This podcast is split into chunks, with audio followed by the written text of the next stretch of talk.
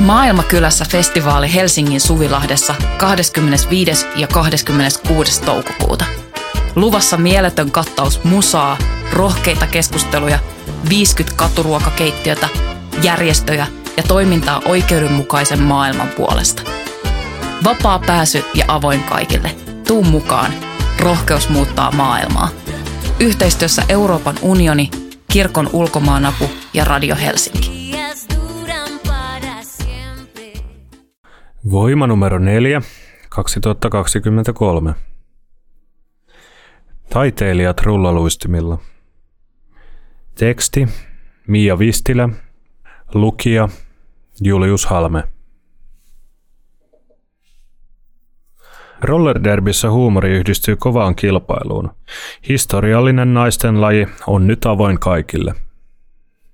Kriisipuuro, Lady Luck, Seksihelle, Kuumakissa, Alice Insane. Rollerderbin pelaajien pelaajanimet muistuttavat lajin showhenkisestä historiasta. Rollerderby eli flat track derby on vauhdikas kontaktilaji, jossa rullaluistimella rataa ympäri luistellen yritetään ohjata vastustajia tai estää vastustajien eteneminen. Mustelmat ovat arkea ja kaatumiset tavallisia. Laji vaatii ketteryyttä, voimaa, resilienssiä ja hyvää pelisilmää.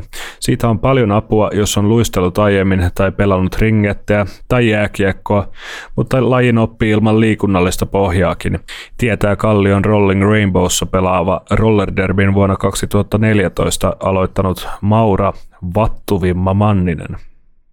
Pelissä on kaksi joukkuetta, joista kummassakin on viisi jäsentä kerrallaan radalla. Neljä on blokkereita ja yksi jammeri.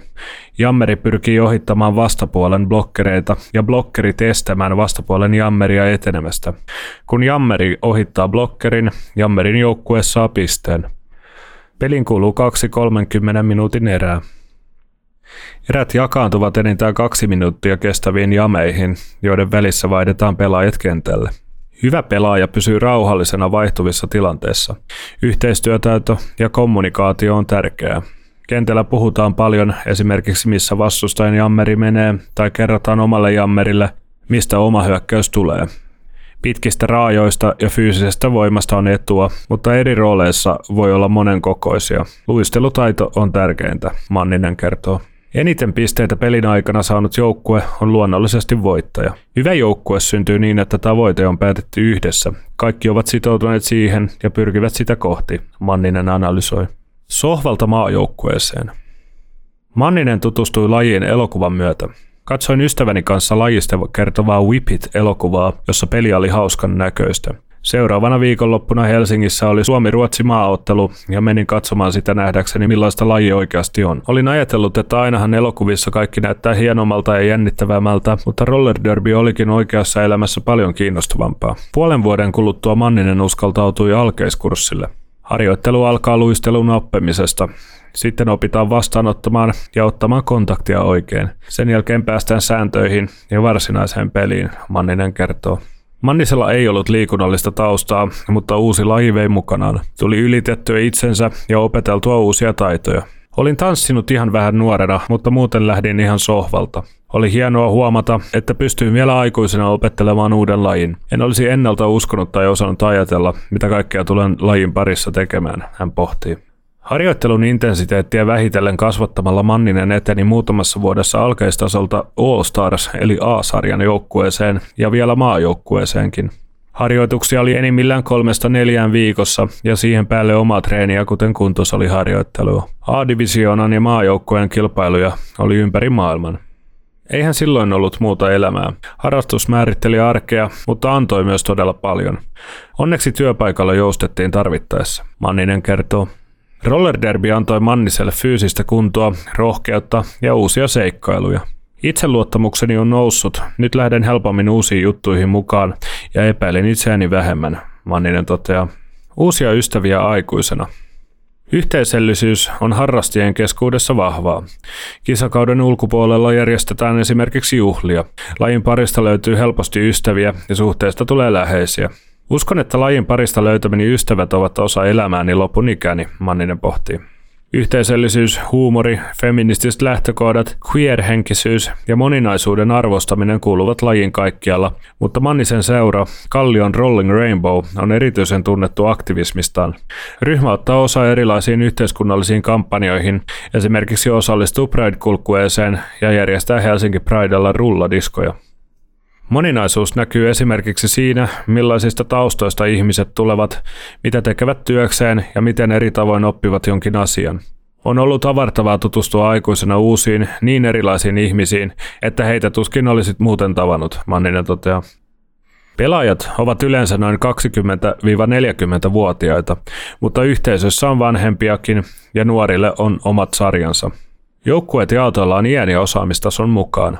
Junioreilla on hiukan erilaiset säännöt. Kansainvälisissä kilpailuissa on erikseen naisten ja miesten sarjat sukupuolen itsemäärittelyä kunnioittain. Seuramme ydinajatus on, että jokainen on tervetullut mukaan sellaisena kuin on, Manninen tiivistää. Pelaajien ohella yhteisöön kuuluu toimitsijoita ja tuomareita ja tietenkin faneja. Tuomareita joka peliin tarvitaan seitsemän ja toimitsijat avustavat heitä esimerkiksi laskemalla pisteitä. Monet tuomarit ja toimitsijat ovat entisiä pelaajia tai pelaavat jossain muussa joukkueessa, mutta osa myös siirtyy näihin rooleihin heti alkeiskurssin jälkeen. Manninen itse pelaa taas parin vuoden tauon jälkeen, mutta nyt maltillisemmin.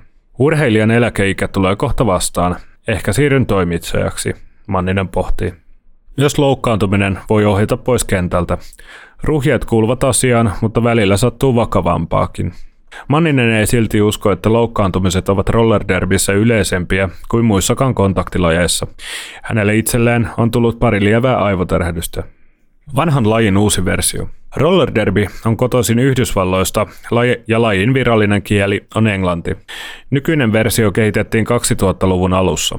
Vanhempi, Viistolla pelattava versio oli suosittua 1940-luvulla ja kehittyi muutamaksi vuosikymmeneksi showpainin kaltaiseksi viihteeksi. Perinteinen roller derby oli nimenomaan laistelaji. Pelaajien humoristiset pelaajanimet ovat näiden menneiden aikojen peruja.